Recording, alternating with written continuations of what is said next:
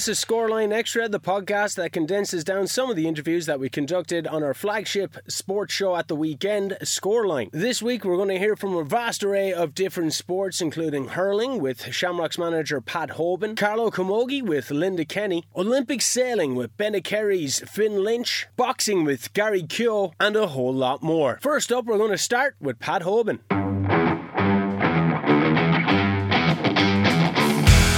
Now, I'm delighted to say that I'm joined on the line by Ballyhale Shamrocks manager Pat Hoban to look back on last Sunday's All Ireland between Limerick and Kilkenny and look forward to the start of the Kilkenny Senior Hurling League, which of course begins next weekend. Pat, thanks for joining me today. How are you?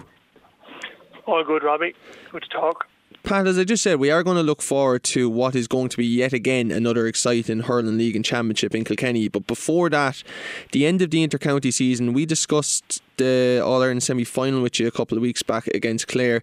The All Ireland final didn't go our way. What did you make of it, and particularly that second half performance from Limerick? Yeah, I suppose you've you put it in a nutshell there. That second half performance uh, from Limerick uh, you know, one of one of the all-time great performances, I suppose, in the second half. I think 21 points is a, it's phenomenal hitting in any half of Ireland, let alone in a, an All Ireland. But to give our lads credit, I suppose they were still in that game with, you know, almost on the 60 minute mark. Um, a couple of small things didn't go our way, a couple of goal chances maybe that we could have could have snuck another one in, if not two. The 65 decision could have put the game back to a point, maybe with 10, 12 minutes to go. So all these little little things add up, and. Uh, you know, once Limerick got their nose in front, we struggled to to win that primary possession, and their shooting was sublime, and you know they just just got unbelievable scores. Did you see that second half performance coming? Not just at half time, but particularly after the Paddy Deegan goal. I'm sure a lot of Kilkenny supporters would have had not just hope, but maybe even mild expectation that we could go on and actually do this. Yeah, like the, the, lads put in a tremendous first half, and I suppose the only disappointment was those couple of points just before half time. You know, you were nearly w- willing the ref to blow it up, and, and those couple of points narrowed the gap. So you're always heading into that second half, um, breathing Limerick's back. It was going to be a, a, a challenge for us. I knew that. But yeah, when Paddy got the goal, you're saying, "Wow, you know, this this this could be on. This is a a real boost."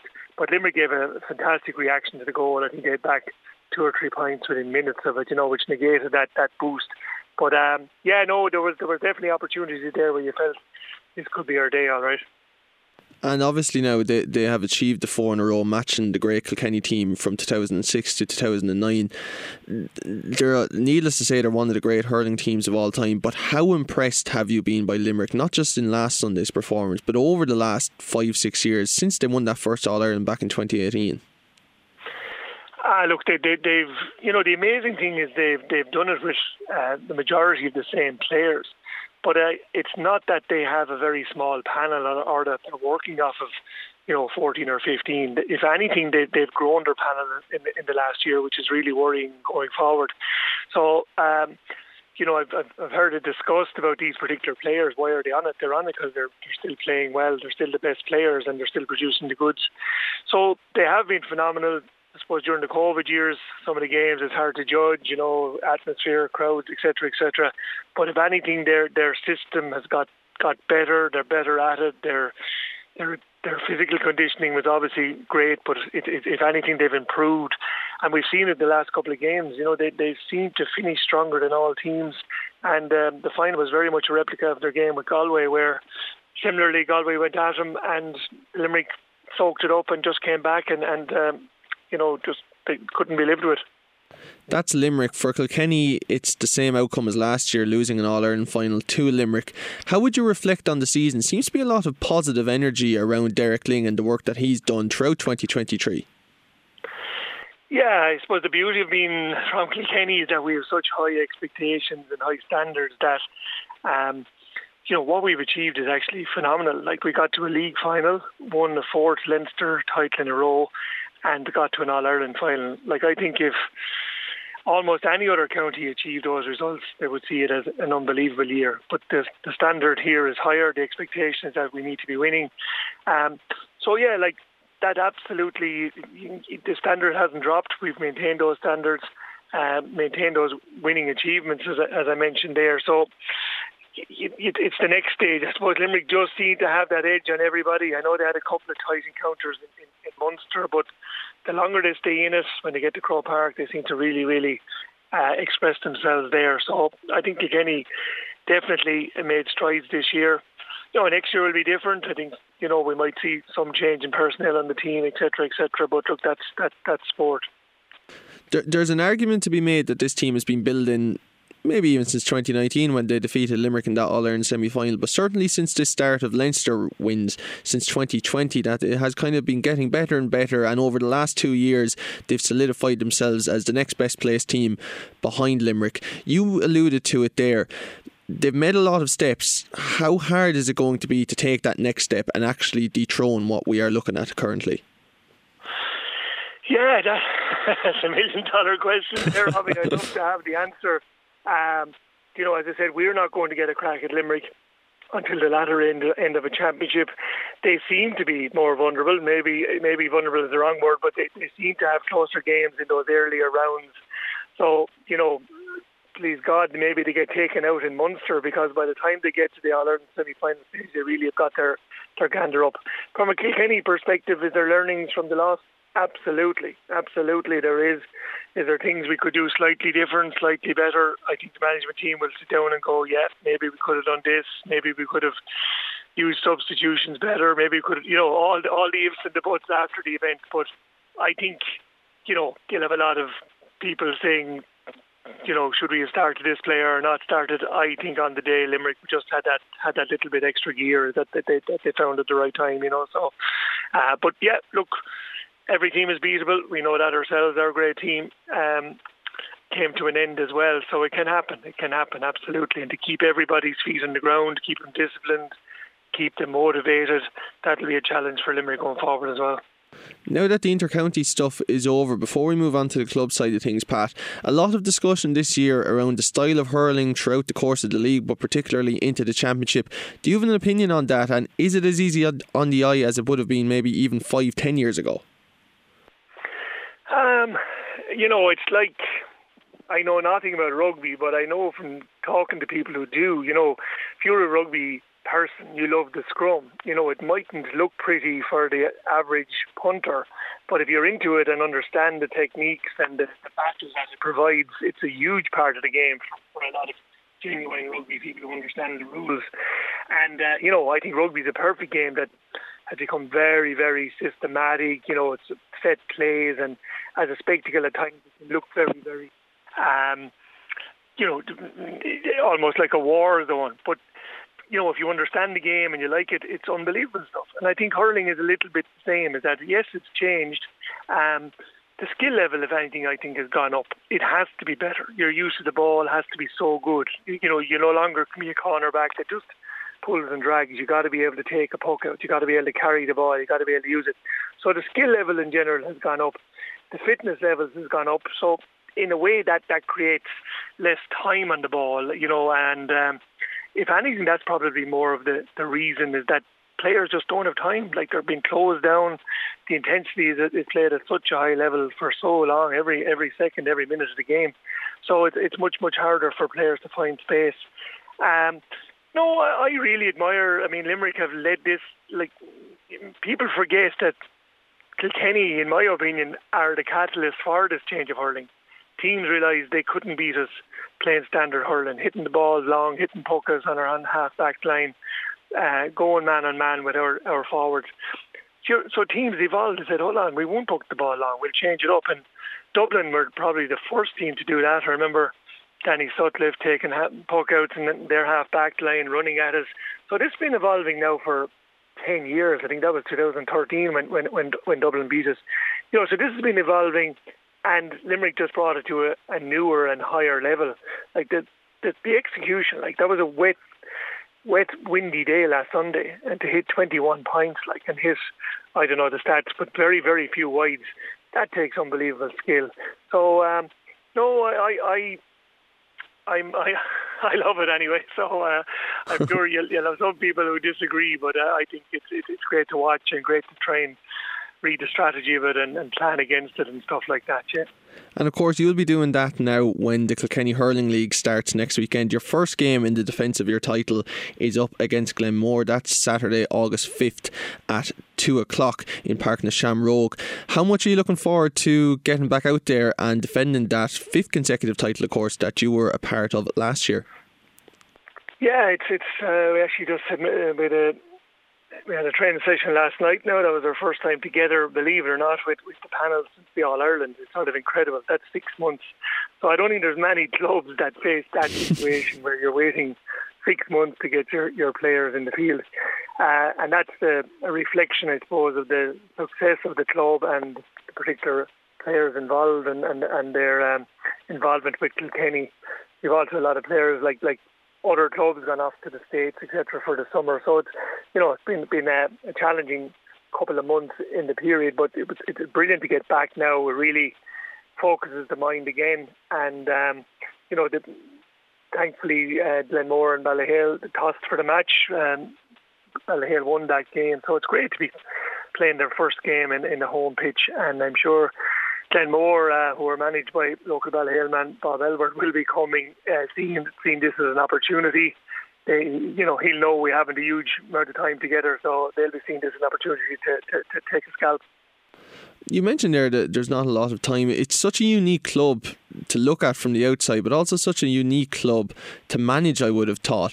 What's it like having all of those players not just be part of a Kilkenny panel, but be a key part of a starting 15 and then have to bring them and integrate them back into the club side of things? Is there a bit of a transition period there, or has it become seamless in a sense? Well, it's fantastic to have players of, of that uh, ability at your disposal. You know, I think everybody in any sport uh, dealing with the best is obviously the, the place to be.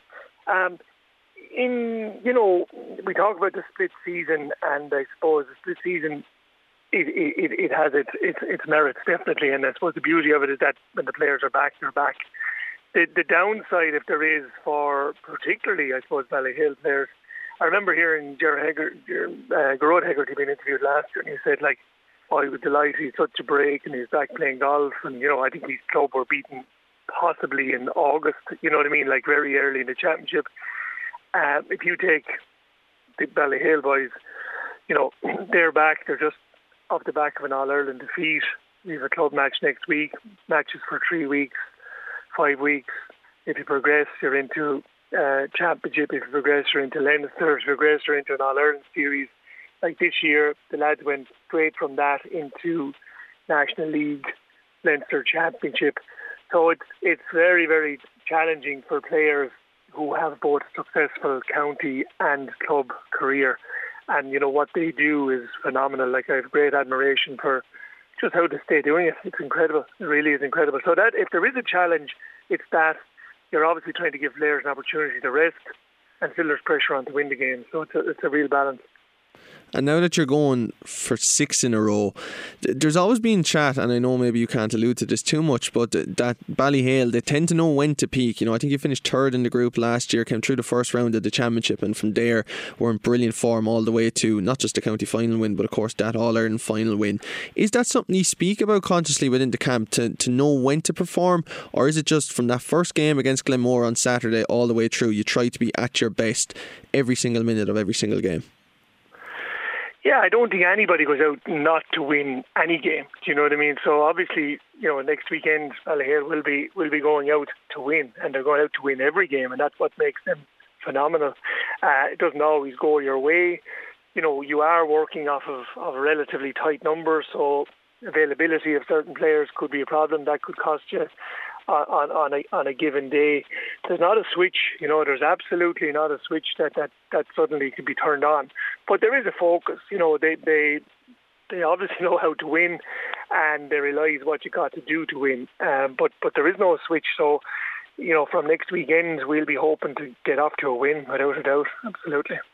Managers will always try to leave their imprint in teams, I suppose, but you were walking into a job last year where they were off the back of four county titles in a row, had won a couple of All Irelands under Henry Shefflin as well, and have been hyper successful before you came in there, and obviously ever since as well. Did you have to be more careful in your thinking in this job compared to maybe jobs of the past in terms of knowing that there's been a successful template and platform in place over the last number of years? Was it more of a continuation job rather than maybe scrap it and start afresh? Yeah, look, as I said there a moment ago, you're working with some of the, the best players in, in the country and the most successful club team in, in, in, in Ireland. So, you know, you're not going to go in and change the wheel dramatically. I suppose the, the biggest job for us coming in was to try and freshen things up a little bit, just, just you know, um, keep it interesting, keep it enjoyable, you know, try and motivate the players in a little bit different way. Obviously, you're trying to tweak small little things, you know, you're analysing opposition as best as you can. You're trying to bring some new ideas to it, but you know you're, you're not changing the wheel dramatically, no. And and uh, you know you get one chance with these players, and if you if you um, I suppose if you don't deliver, they see through that very very quickly. So you know it, it's an absolute privilege to be working with players like that. But but you got to trust them as well, and you got to build up your trust, their trust in you. What did it mean for you to be the manager of the first ever team to win five in a row in Kilkenny, widely regarded across the country as the most competitive county championship uh, in Ireland? Ah, well, look, I think I think I just you know the, lots of people would always say maybe I'm just lucky, but no, we've we've a management team. I'm, I would not call myself the manager per se. I might might talk a bit more than the others. But James Maher and Niall Lacey, we've we've we've a really good good group of uh, uh, of lads together. Sean Holden, um, Siobhan Kennedy. The backroom setup uh, is excellent. Our medical team is, is, is right up there. So no, this is a, a massive team effort of people bringing lots of different skill sets together, and then you you know you our job, as they say, is to enable the players to, to go out and perform. And uh, so, no, look, it's a dream come true for anybody involved in hurling to be involved with a team like that. To be the end of a five in a row, that's just the look of the of timing. It's not. Uh, you know, I, I don't think they. Last year was a big year for the club. It was an anniversary year. They were creating history. So look, we'll have to come up with a, a, a new motivation for this year. But uh, these guys like winning. And then I just want one more reflection on 2023, uh, of course, in which he won the All Ireland. But last season, as such, to win the All Ireland title, to be to be a manager of a team that goes on the whole way to Croke Park and win an All Ireland, that must have been something extra special for you as well, and for the management team, as you say. Yeah, you know, obviously winning it is a results-based business, everybody, and and you know, there's probably too much uh, praise given to management teams when you win, and too too harsh and uh, when you lose, and you know, you'll see that last weekend. You know, if Kilkenny to win, Derek and the lads would be fated to the highest, and when you lose, it's oh, what could we have done different, etc., etc. So winning in All Ireland, that, that that's the goal when you get that far. Um, you know, and it was always a risky game because the the semi final was a huge occasion for the lads. You know, the chance to get a crack at Ballygunner, who'd, who'd beaten them in that narrowest way the previous year. So that was a huge, huge challenge, and the game they really played well and rose to. And then the final was always going to be like, geez, hey, look, we just can't slip up here. This is a game we have to win. You know, we put ourselves in this position, uh, and um, it was really a case of get the job done. And maybe on the day we didn't play our absolute best hurling. It was about, we just got to get a result here. We got to get over the line, and uh, that's what they did. Certainly did, and it all begins next weekend, as I said again, uh, against Glenmore Saturday at two o'clock uh, in Park na for people that are interested in getting to the game. Can you get excited ahead of it, Pat, or do you just have to be purely focused on what's coming up, knowing that every single team in the county are all kind of gunning for you? Yeah, oh no, and I'm like, there's, I think it's going to be a really good championship this year. Uh, we spoke earlier about uh, these games we've coming up. I mean, you just look at the the opposite group. You know, you have some really, really big hitters in that, and uh, as we know, the way our championship is structured, if you finish in the top two, you, you make it to a quarter final. But if you've finished third or fourth, you're potentially um, picking a really, really challenging first round for yourself there, looking at the opposition. I think you're looking at teams in the group. You have you might have it there. You have Dicksboro, you have Tullaroan, you have O'Loughlin's, you have Mullinavat, yeah. you have Clara, you have Danesfort. So, like, there's going to be a lot of really solid teams um, not in the top two. So, if ever there's motivation to, to, to come out of your group, I think it's very much there for for um, for us this year. You know. Well, Pat Hoban, we wish you the best of luck with the Kilkenny Hurling League next weekend. And um, thanks for joining me today. And as I said, uh, best wishes with everything to come this season. Thanks, Robbie. Thank you.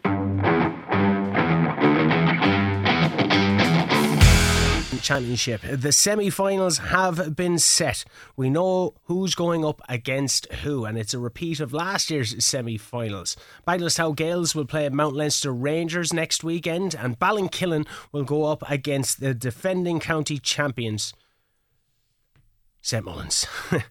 St Mullins are proving to be a very, very formidable side again this year, as is Mount Leinster Rangers, uh, posting up big scores yesterday, but a truly enthralling match occurred on Friday night between Bagenalstown and Ballinkillen. Joining me now on the line is Ballinkillen captain Mr. Dion Wall. Dion, how do we find you today? Nice and recovered after Friday's encounter. Ah, yeah, nice and recovered now. Back in the field there this morning anyway.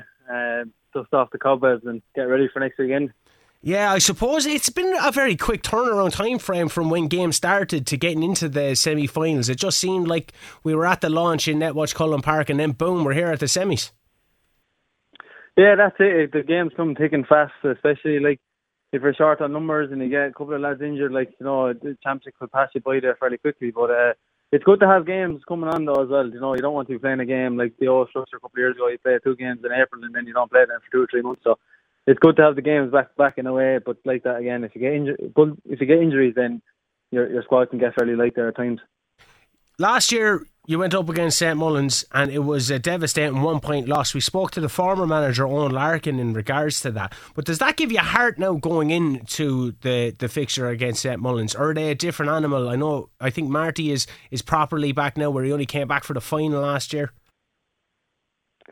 Yeah, no, look, we, we, we've had our ding dong battles there the last couple of years. It was kind of a point in it there, here and there, and obviously they got a run on us this year. Um, so we'll be hoping that that doesn't happen again, and be hoping like to get a performance like we had in the semi final last year. Obviously, uh, one point defeat on the day was obviously devastating for everyone. You know, and this kind of thing of when you're that close on the day, you want to be pushing on, but unfortunately we came up short. So, no, look, we, we won't fear them anyway. Um, we obviously won't let happen what happened in the first round uh, happen again. So look, we'll just we'll see what happens on the day, and hopefully we'll be able to go one step further. Dion, you probably in reality would have known that you were going to be in a semi final, irrespective of the opponent, from a while out. Was there ever a stage, even over the last couple of weeks and the last couple of rounds, where you were thinking ahead in terms of how you were kind of setting up, how you were resting players or maybe playing other players? Did that ever come into it, or did you just take it a game at a time? Uh, we just took it a game at a time because, as I said, we had a few injuries and we've had a couple of lads missing nearly every game. So it wasn't a thing of we we never had the luxury of resting players. To be honest, this year it was more just get lads on the field and get whoever whatever game time into lads.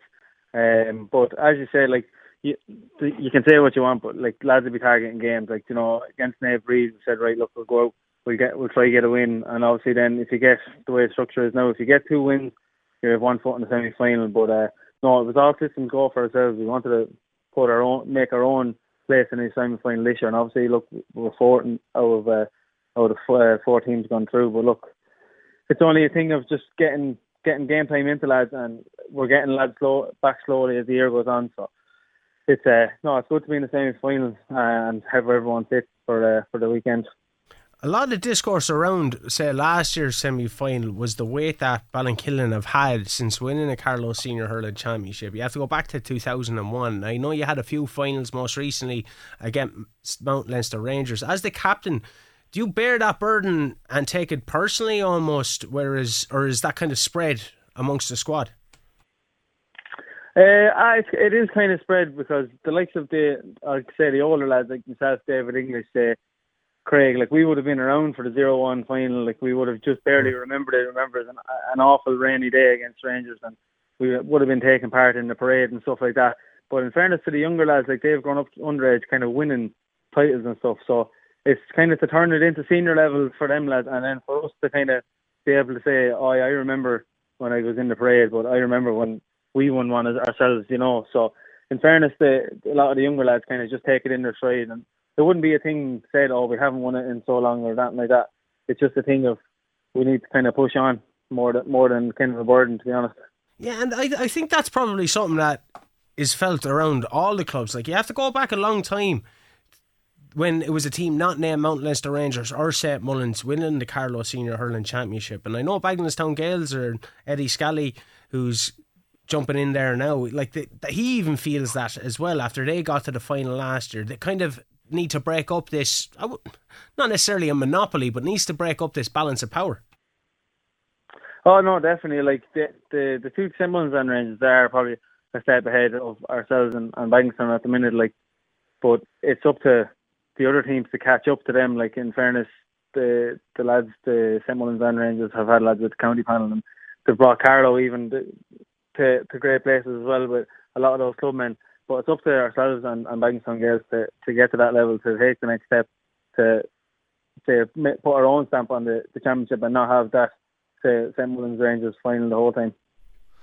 And obviously now, Dion, you're heading into your first knockout game of the season because there's never been a game in reality. I know the Ballinkillen or the Bagenalstown games, Gaels game rather, was obviously a battle for third place, but there hasn't been a game where you could potentially be knocked out of the championship. Does that take on a completely different edge and a life of its own? And will it be far more intense than anything both yourselves and St Mullins have seen so far this year?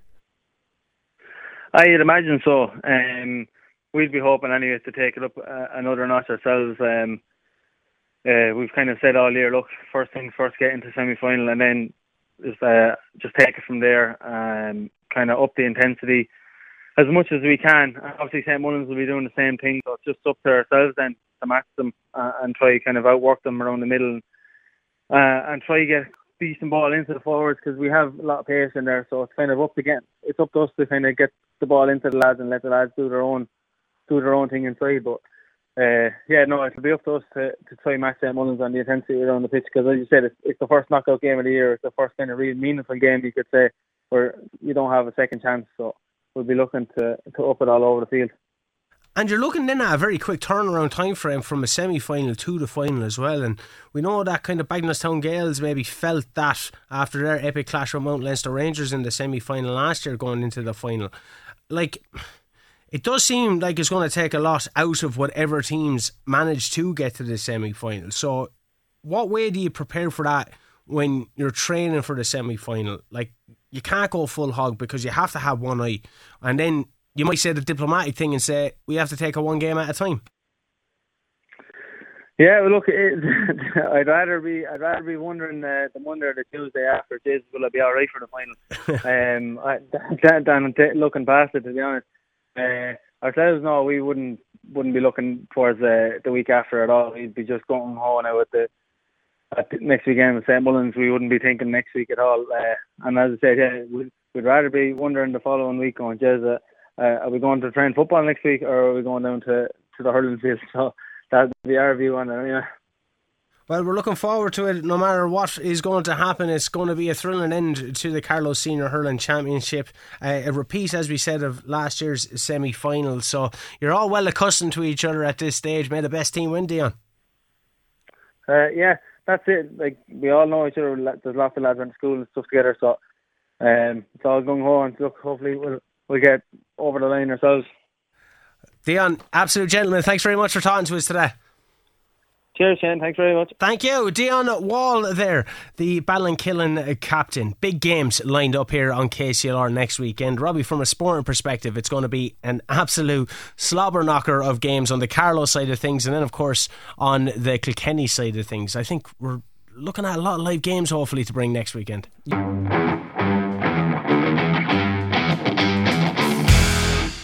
Now, you're very welcome back to Scoreline. I'm delighted to be joined by Leinster Camogie Chair Linda Kenny. Linda, how are you? I'm good, thanks, Shane, and you? I'm very good. Thanks very much for taking the time to speak with us today. No doubt it's going to be busy on the Carlow Camogie side of things with the club championship starting tonight. Um, yes, the championship uh, commences this evening.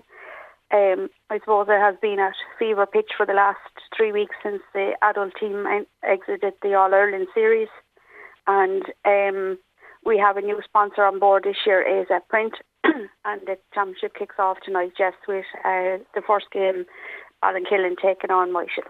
Sorry, Linda, you're mentioning the sponsorship as well. Like, how integral is that to, to keep developing Carlow Camogie?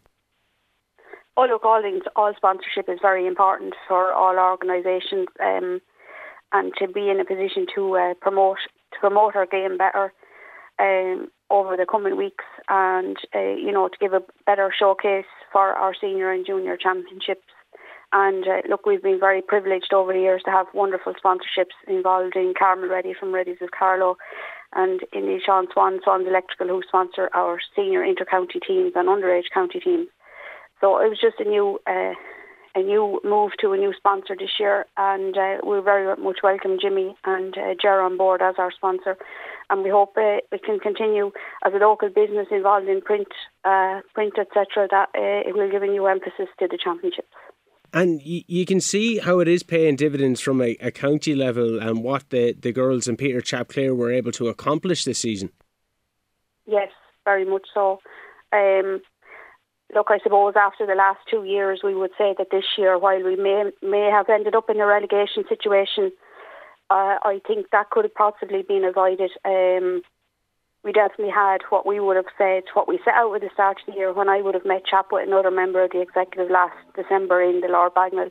We achieved what we wanted to achieve: win the league, get to Leinster final, and hold our our intermediate status. And I do think we had a number of key players who, through no fault of their own, had travel plans for the summer and were gone and were key players to our team that won the league. And after a number of years of COVID, you can't blame any of those girls for taking the travel opportunities when they arrived.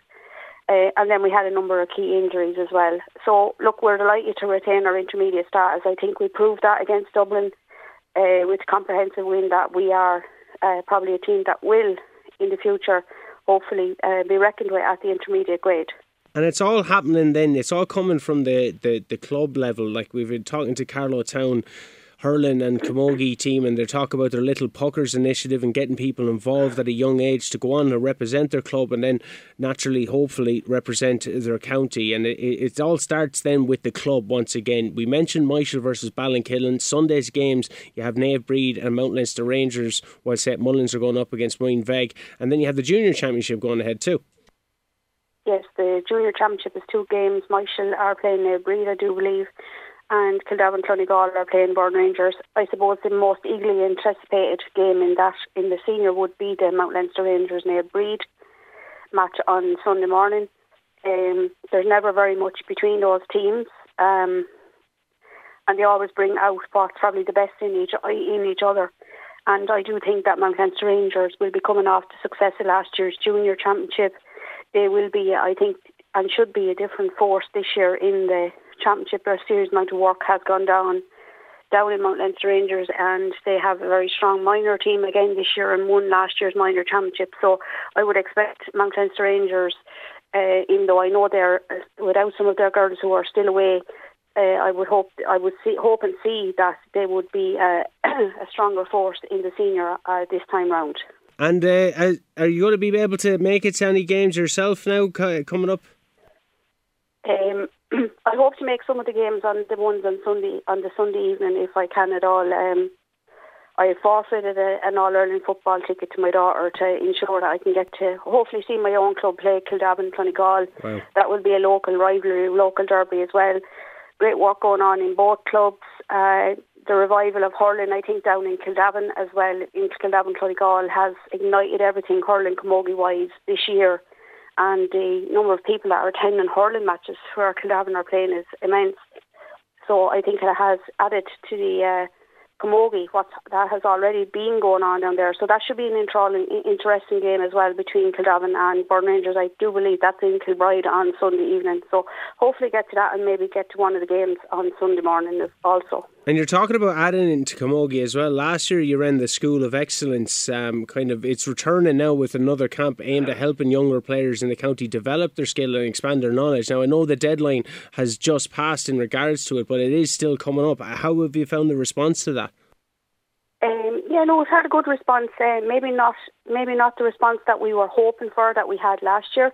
So I will say, if there's anybody listening, we are going to extend the deadline until Monday. At some stage on Monday, we have put together a really, really, really good uh, camp again this year.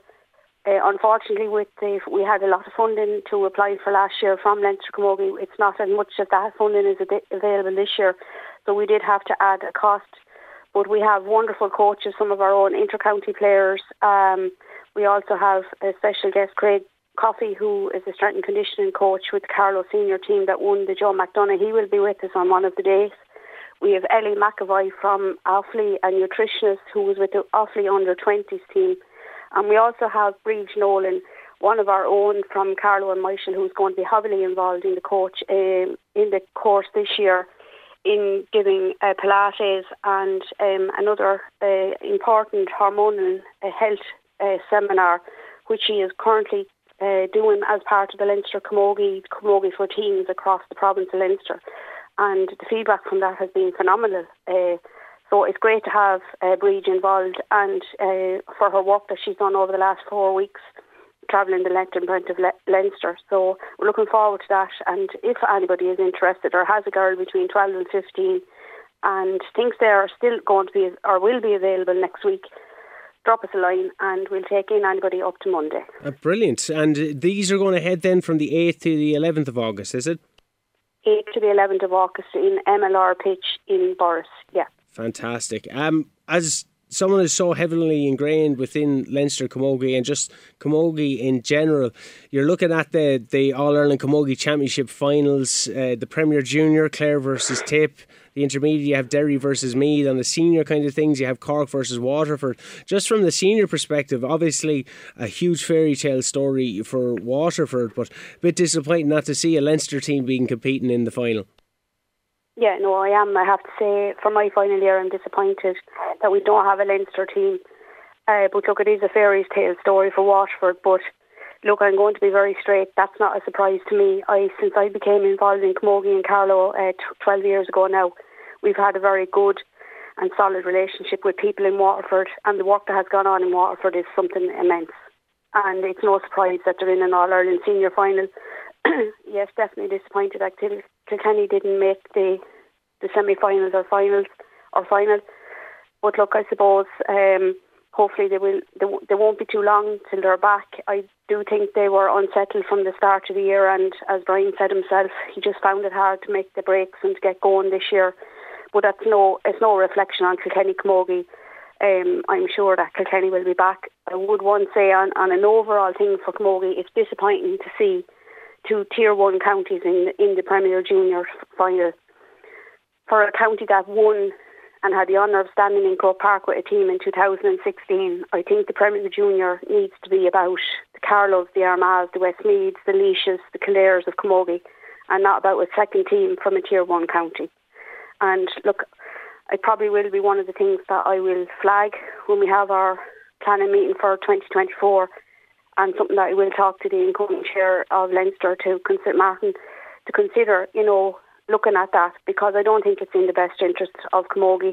Look, fair play to those counties, but I do think if tier one teams in the in those grades want to have second teams, they should be in competing in intermediate. Yeah, I was just about to ask about the, the would you consider putting them into inter- intermediate, or would that be a reflection on on the second teams in general competing at, at, at this stage? Because obviously Kilkenny's intermediate team uh, compete on the intermediate side of things. But thanks yeah, for and I think that's fair that that Kilkenny intermediate teams, and I know no one Kilkenny Kilkenny intermediates would not want to be playing in Premier Junior. Now I'm not saying that Tipperary want to be there. I know there's part of it of grading etc. But I don't think it does much to promote the game of camogie across the country um, and that's no reflection on Tipperary or on, on Clare. They've done serious work as well to be there on those teams. But it would be it would have been great to have the Armaghs, the Roscommons, the Cavans in Croke Park as well. Um, and I know I suppose we all have to work on aim towards being as good as those tier one counties. But I think something has been lost there for us that we don't have an Armagh, a Roscommon, a Cavan, an Antrim or somebody in Croke Park in the Premier Junior. But look, that's part of the grading structure for this year. I do think that the reserves in the league worked where the second teams were in the reserve competition and not in the first tier. So maybe that's something that Camogie might look at going down the road for the championships. Yeah, like even just from a Carlow perspective, looking at the Joe McDonagh Cup and all not a Liam McCarthy kind of thing to have to see the joy that that's brought to Carlow GAA fans, Camogie fans, even LGFA fans to see the joy that's brought to the county in general was just tremendous. So I, I absolutely and look, I have no doubt in saying that the success of our team in 2016 was a major factor in where we are now today mm. as well, uh, Shane. You know, and no one will ever forget that day of winning in Croke Park. Um, and I think the colour, the atmosphere, and the crowds that we brought as a team, you know, trying to win for the first time a major Camogie title in Croke Park, the atmosphere, the colour, everything that they brought to the occasion was something unbelievable. And the same with um, Westmeath the year they won, same with Laois. Uh, and I do think even Armagh last year had a huge support. Now, I'm not saying there's not going to be support from Tipperary or Clare, not that, saying that for one minute, but I just think if you have a senior team in a senior All Ireland Championship, I don't know that your second team should be accommodated in Premier Junior. Well, very interesting uh, topic of discussion. Linda, thank you ever so much for taking the time to speak with me today. Uh, no doubt you're going to be quite busy with the club championships just getting underway, um, but uh, really appreciate it. And in terms of the chair of Leinster Camogie, is it, it, you're saying you're stepping away within the next year, is it? Uh, the 14th of January will be my last convention, and I will hold the position on our Corla until April, but from the 14th, the new chairperson, and that chairperson Tuffa is Martin Quilty from Kilkenny, takes the role. Yeah. So we know Martin well in here anyway. No doubt. I'm sure you do. No doubt he'll be hitting you up on the Come On Kind podcast. Linda, thank you ever so much for taking the time to speak with us today. Thanks, Shane. No bother. Thank you. Linda Kenny, ladies and gentlemen. Myshall versus Ballinkillen uh, tonight in Ballinkillen from half seven before the rest of the senior games in the Super Bowl. Naomh Bríd up against Mount Leinster Rangers and Bahana. Have St Mullins against Muinebheag. The junior championships going ahead also. Burn Rangers versus Kildavin, Clonegal and Myshall versus Naomh Bríd. Lots more still to come here on Scoreline. Don't go anywhere.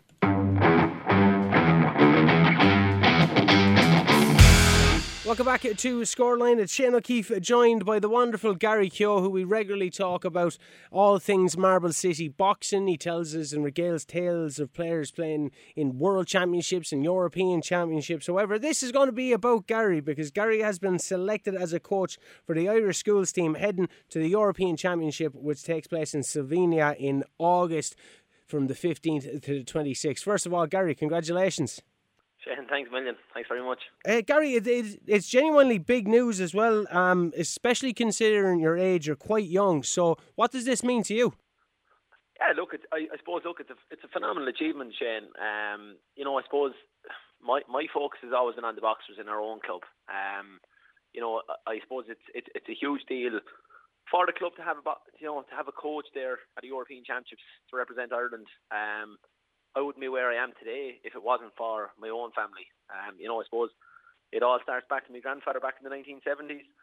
He started the club, and you know, from there it just followed on. My my uncle took over the club, my father took over the club, and I kind of followed on suit. Um, it was always a dream. It was always a dream to kind of get to this level. Um, it, it, look, it's a, it's a bit surreal now to, to be selected to actually go and, and represent Ireland as the coach over the European Championships. Um, it's something we'll take in our stride. Um, uh, when you think of, say, Marble City boxing, and you're telling us of the, like I said, Finn Cantwell doing well and, and, and different people doing well within the club. I rarely thought of from a coaching perspective what that would actually mean. Like, is this your trajectory, say, as a career, is where you want to be in terms of getting to say the schools levels? There's obviously going to be levels now over that. Is that what you see your trajectory? Yeah, look, it's it's obviously something you aspire to, Shane. Um, I, I'd love to, to continue on the on this trajectory and on the pathway to, to going on to coach the juniors, uh, the youth, the elites, you know, and hopefully, look, the the ultimate aim at the end of it all is is Olympic games. I know that's you know that's well well down the road at the moment, but uh, I suppose you've got to start in the ladder somewhere, and you know it's it's just an honour, an absolute honour to represent your country um, and to be heading to a major international tournament where you'll be competing against the very, very best um, around. You know, that's look, that's what that's what dreams are. You know, dreams are made of. And is there an ethos then within, say, Irish boxing as a whole? I know Marble City, you'll have your own coaching methods. Now you're going to be dealing with people from various different clubs all around the, the country. So is there an ethos that will be educated through Team Ireland? How are you going to find managing people that maybe aren't boxing the way you want them to box, even though the level of boxing that they're at is obviously elite? Yeah, so uh, look, I, I, suppose the way I've always kind of viewed the, the high performance setup, Shane, and going to these international tournaments is most of these boxers they have they've got their own merit. You know, they, they've they've won their, their provincial, their national, their their national cadet competitions to get to this stage. So there's nothing that I would do to change their style. You know, we are we are only as coaches, we're only facilitators. You know, we're there to try and help those boxers to excel and perform to their to their best. And um, so that means, you know, I suppose sitting down with the boxers, finding out, you know, what styles they like, what styles they don't like. So we we've been in Dublin over the last couple of weeks in high performance, and you know we've been working with the boxers, getting to know them on a more personal level, uh, finding out you know what what gets them going in the ring, uh, you know the styles that they prefer to box, and you know we'll try and help those. We won't change their styles, you know. That we'll, we'll adopt the same style that they've they've done to get to this level, and we'll just try and help them uh, a small bit more as they go on through the competition. And with the other coaches then that you're with, like obviously you're going to be all singing off the same hymn sheet. You have the likes of uh, Liam McInerney, Aoife Hennigan, Paul Simpson, and then you have some managers as well. So is is the manager kind of like the hierarchy and they're putting it down to you, or are you kind of left to your own devices? Yeah, so the, the managers will be looking after the draw. Um, so they'll be going into the, the technical official meetings and that. Um, they'll be there for the draw at the European Championships. Um, it'll be left down to the coaches then. So look, we, there is a good coaching team there. Um, we, we'd all know each other. Um, we'd all know each other fairly well from coming up and competing against each other with our clubs in national championships and different competitions around Ireland. Um, so we, we all know each other's strengths, um, and we and we complement each other well. So up in high performance, obviously we've been working up there for the past five weeks, um, coaching. There's thirty, there's thirty six odd boxers up there in high performance training every every Saturday and Sunday.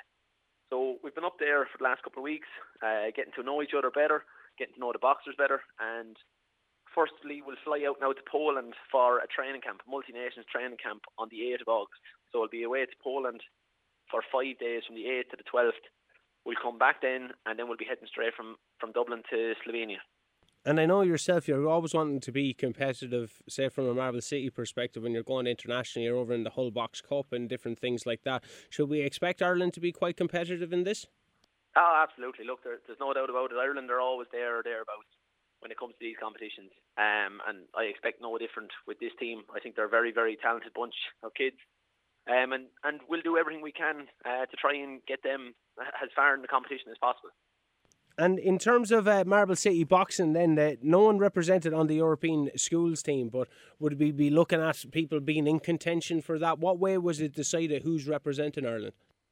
So the, the way it was uh, the way it was decided was uh, the June the national junior cadet uh, championships took place in uh, June. Now, obviously, we, we had a, a girl ourselves, Sarah Johnson. She was on unfortunately she was pipped at the post on a split decision, and the girl that actually beat her went on to stop her opponent in the final and she was selected on the European. So, look, very very close. It, it could have gone either way, but um, it was kind of it was it was a spur of the moment thing, Shane. To be honest with you, and um, there was an awful lot of talk that there was no one going to European Championships, um, and it, it it all transpired after a meeting in Dublin with the Central Council that if there was no Russian and Belarusian athletes at the competition, that Ireland would send a team. Um, so that that's how it kind of came about. Um, so it was it was short notice, but look, I'm delighted for the boxers because they've worked hard to get to this stage um, and they deserve the opportunity to represent their country. And you were talking about kind of being pipped to the post when uh, Rosie Eccles bet Amy Broadhurst in a, kind of an Olympic qualification fight. Amy has come out and said it's not over yet, though. She's looking to still go to the Olympics, kind of shunning the whole pro aspect of it. Uh, do you think that's a, a good choice? Because is she looking at moving weight classes now to pursue the Olympic dream? I don't know if she'll. Move, I, I doubt she'll move weight classes because obviously Kellie Harrington has qualified herself at 60 kilos, so the Olympic weight is 66. So I'd imagine she'll have to stay there at 66. Um, now, you know, I suppose Rosie Eccles would be. She'd be one of the toughest competitors that she would get um, on the qualification route. So she she made one of the strongest competitors on day one. Um, so I'm sure she has a good she has a good chance. She has a good chance when she goes to the World Championship qualifiers obviously when you go to the World Championship qualifiers, you just don't know. You, you know, you, you could meet absolutely anyone. Um, but I do think it is a good a good idea to stick in the amateurs. Um, the professional game, it's a very very tough game, and you know I, I suppose the more successful you are as an amateur, the better you set yourself up with your professional contracts. So Um, I think it would be a good idea if she was to qualify for the Olympic Games. Absolutely, then maybe have a look at the professional game. Um, but for the moment, I'd stick and I'd, I'd see out the, the Olympic cycle first. Yeah, the professional game seems to be gone a bit mad. Now we've talked about the kind of the the YouTube boxing stuff and, and all that, and obviously there was a controversy around uh, Katie Taylor fighting in Ireland and where that would happen. And then you have Tyson Fury not going up against Alexander Usyk, but instead fighting former UFC champion Francis Ngannou. It just seems like there's a big circus. I know there's always a big hullabaloo about big main event boxing, but it just seems like there's a big circus surrounding it at the moment. There is, yeah. There's a, there's an awful lot of. Like I suppose the YouTube boxing has has taken the sport by storm. Um, there seems to be more and more of it going on. I suppose at the very beginning, I thought it was more of a once-off um, with the Jake Pauls and KSIs. I thought they'd have their one fight and they'd go back to kind of doing their digital creations on YouTube and that. But uh, I suppose they're they're making money from it, and you know it's it's getting people it's getting people paying for tickets. So um, the circus kind of continues on, and obviously look Tyson Fury he's achieved what he's achieved in boxing, so he kind of can make these big calls and go off and, and fight kind of whoever he wants. Um, I'd much prefer to see him, you know, fighting against uh, the professional world champions, you know, and try and have unification fights. Um, but that man, I'd say now myself, Shane, he's uh, can be difficult to control at the best of times. I'd say so. Whatever he says he wants, uh, his management team go along with it. Yeah, because like you know, there was obviously the Joshua fight to a lesser extent. Andy Ruiz was was what people wanted, but the Usyk fight is guaranteed main event box office. It just seems like there's a bit of money left on the table there. Yeah, look, it's it's a fight I'd really really like to see because I, I do think it will be a very interesting fight. Um, it's like we always say, styles make fights. Uh, you've got Alexander Usyk there, and he's the absolute technician. Um, punch perfect displays of boxing he puts in. Tyson Fury, six foot nine, 290 pounds, you know, and it's just kind of a David versus Goliath story. Um, but it, it'd be so, it'd catch, it'd catch the, the audience's attention so well um, to see that and see how it plays out. Personally, myself, I think that Tyson Fury might be just a small but too big for him, uh, physically too big. But you just never know. You never know in the heavyweight division. Um, one punch can change a fight. And to be in, say, somewhere like Madison Square Garden or Wembley Stadium, or indeed now fighting in the likes of Saudi Arabia, everyone has to walk through a gym. And they walk through gyms like Marble City Boxing, and that's where they start their adventure. In terms of what's happening this year with Marble City Boxing, obviously great news in regards to you, but what's coming up in the year for your youthful athletes? Yeah, so look, we, we've had a, a fantastic year, Shane. Um, this this has been by far our most successful year as a club. Um, we had eight boxers qualify for the national championships coming through the province. Uh, we had seven boxers reach the national finals, uh, five national champions, um, which was just look, it's un- unbelievable for the club. And um, we've gone to three different international box cups, winning the best team in Portugal, uh, bringing 11 boxers over, winning seven gold. And um, we were over in Hull there just last month, and we managed to take away four gold from that competition as well from seven boxers. Uh, so you know the club the club is absolutely thriving at the moment. One one of the things that we've we've really been happy with over the last while is our female participation in the club. Um, you know, we for a long time we had no females in the club, and I suppose boxing was the kind of sport that uh, parents didn't really want to see girls involved in, mm. um, because you know they thought it was a, a violent sport. But that's over the last while that has changed. You know, the perceptions of boxing has changed. Um, it's a skill, it's an art, and they're taught, you know, they're taught more than just boxing. They're, you know, self self discipline, respect, you know, confidence. We've seen a couple of people come into the club and they'd be very, very shy. Um, they wouldn't really talk to anyone. But within six, seven months, they're transformed into a different person. Um, and, and you know that's part and parcel of boxing. It's it does more than just you know learning a sport. It does more for the individual themselves. So the club has absolutely been flying. Um, and it's only going to get bigger and better um, from this season onwards. So we have we'll start back uh, towards the end of August. So our registration night uh, will be probably on the 20. I think it's the Monday the 21st of August. Um, it rolls around quickly, doesn't it? Yeah, it's coming very quickly. Look, we only we only basically finish up one season, we're straight back into another. Um, and I suppose that's the way the boxing calendar has gone. And it's credit to the club. Um, it shows the success of the club that we're involved in every competition all year round. It's, it's one time boxing used to be kind of a seven or eight month sport. It's gone 12 months now. Um, so it's, it's it's been really busy, really hectic. Um, but the new season will kick off towards the end of August, um, and then we have the Marble City League. We'll kick back in September. That last year we had over 500 fights in 14 nights. Uh, we had English clubs, we had Scottish clubs coming over, um, and we had clubs from all over Ireland. So it's it's really it's really growing. Um, it's outgrowing itself to be honest. Um, this year that will kick off. We have 26 English clubs registered to come from September to January. We then have a couple of box cups. We have the Wexford Box Cup in November, followed then by our provincial championships. Um, we have our training camps in Scotland. We have our international trips in Hull, Portugal, uh, Poland, different places. So it's all go for the club.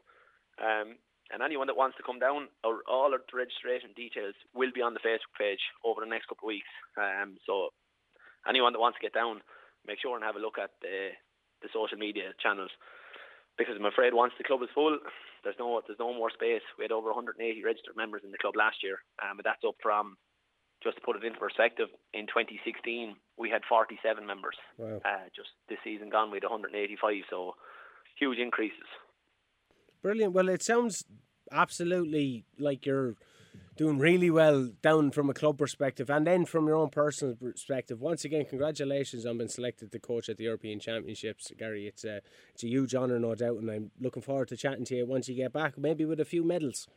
Hopefully, hopefully. Thanks a million for that, Jen. Thanks very much. Garry Kehoe, absolute gentleman from Marble City Boxing, being selected as a coach for the Irish schools team at the European Championship, happened from August uh, the 15th to the 26th. Always a gentleman to talk to. Lots more still to come here on Scoreline. Don't go anywhere.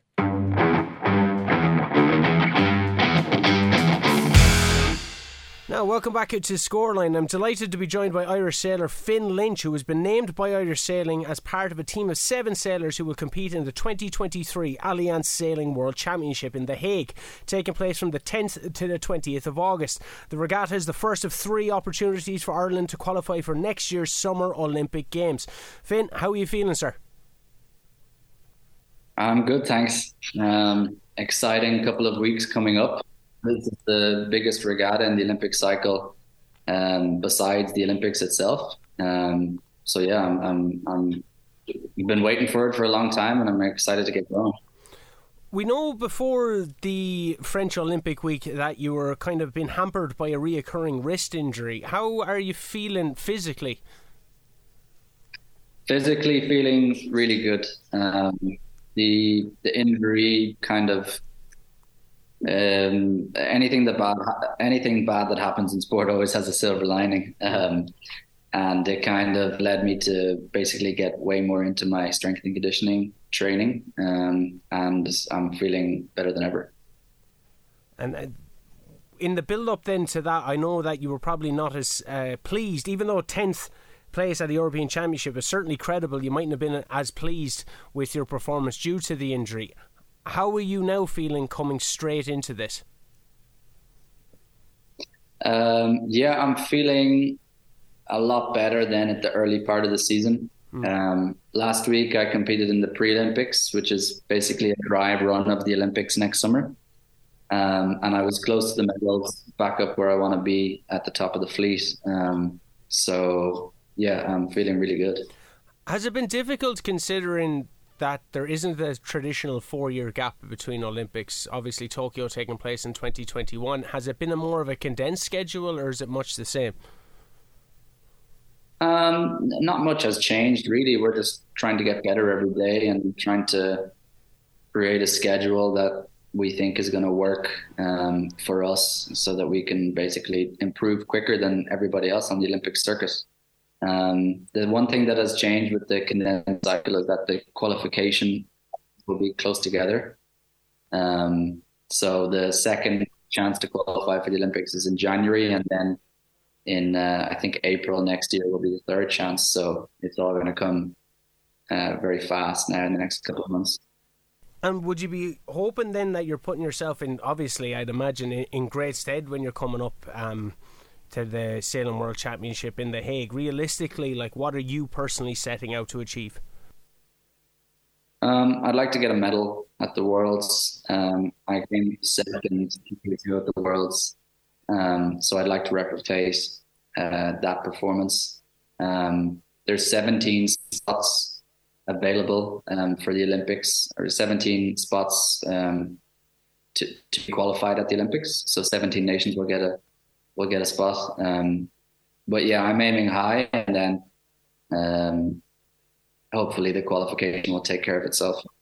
Yeah, you, are talking about uh, medaling at it. Like you won silver uh, medal at the World Championship at the Laser World Championship in Barcelona, which was the highest ever Irish result at this level. So you're certainly one of the main contenders for an Irish charge when it comes to getting medals, when it comes to Olympic qualification. Do you feel that burden on your shoulders at all?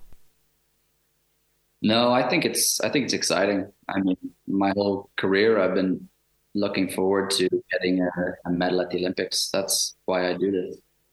Um, Annalise Murphy getting a silver medal in the Rio Olympics was kind of paving the way, and she's a close friend of mine, and um, I want to get that result for myself uh, this time around. You mentioned Annalise, and you're going back to Rio in 2016. Before that, you have to go back to 1980. You're looking at David Wilkins, Jamie Wilkinson in the Flying Dutchman in Moscow. Uh, in in terms of the weight from 1980 to 2016, is the feeling amongst Irish sailing that it's not going to be that long of a wait to get the next medal? Um, I'm I'm not sure what the feeling in uh, in the Irish sailing wider community is, um, but I know within the performance team that uh, we're here for medals. Um, I know that uh, the 49er guys, the two person boat, um, have shown performances that they're capable of uh, winning a medal at the Olympics. Um, Eve, the who sails the ladies uh, ILCA boat, has uh, is like she's a serial winner. She won everything in youths, and uh, she showed last week at the pre-Olympics that she's close to uh, making getting a breakthrough performance in the senior fleet. Um, and yeah, obviously myself, uh, having gotten a medal at a World Championships, I'm definitely capable of getting a medal at the Olympics. Um, so it's really exciting time for our sailing. It certainly sounds like it. When when it comes to actually being in France, how acquainted are you with the with the waters there? I know that you're over in Mexico, I believe, last year. There might be different styles that you might have to utilize. How acquainted would you be if you do end up getting to the Olympics? Yeah, I've spent a lot of time there in um, in 2021, actually, when the Olympics were happening in Tokyo, I was already on the water in Marseille, um, checking out the venue. So, um, and then last summer and this summer as well, I've spent uh, months out there preparing on the water. So, if the Olympics were tomorrow, I'd be prepared. Um, so, it's just uh, refining the skills we need to perform at that venue over the next 12 months um, to put our best foot forward for the games. And obviously, at KCLR, we love stating Carlow's Sailor, Finn Lynch, the Bennekerry native. How does a man from a landlocked county get involved in, in, in such a huge kind of sport at such a high level?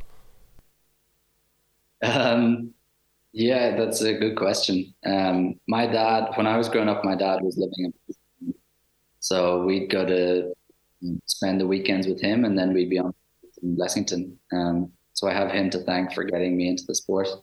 And my two older brothers were both uh, competitive sailors before me. Um, my eldest brother Ben did an Olympic campaign for London. Um, he didn't make it, but he's had a successful career in professional sailing after that. And then the, my other brother Rory was also on the Irish sailing team. Um, so it was kind of, it was from as long as I can remember, it's all I've wanted to do was get to the top of the sport. Um, and uh, yeah, it's cool that I'm I'm here now. Um, but I need to grasp the opportunity I have in front of me and and try uh, make some more history for Irish sailing and Carlow Carlow uh, get the first Olympic medal for uh, Carlow Sailor. it's it's brilliant to hear. Um, uh, Finn, I won't take up too much of your time. I know that you're going to be inundated with this type of chat. But in regards to the 2024 Olympics, you stated that you started training for that while Tokyo was going on. Do you have one eye set then on LA in 2028? Um, I have uh, just I've thought about it. I'm not 100% sure if I'm going to do an Olympic campaign. Um, I'm just giving everything I have to this campaign, and then uh, I need to reassess and see um, see if my girlfriend will allow me to spend four more years traveling the world. Um, uh, I'm sure she will, but um, yeah, no decisions made yet. Well, Finn, uh, thank you very much for speaking with us here at KCLR. Best of luck in the Allianz Sailing World Championships. Hopefully, you'll be able to do us proud and uh, get to the crescendo of what it is that you do in the Olympics. Finn, thanks very much. Thank you very much.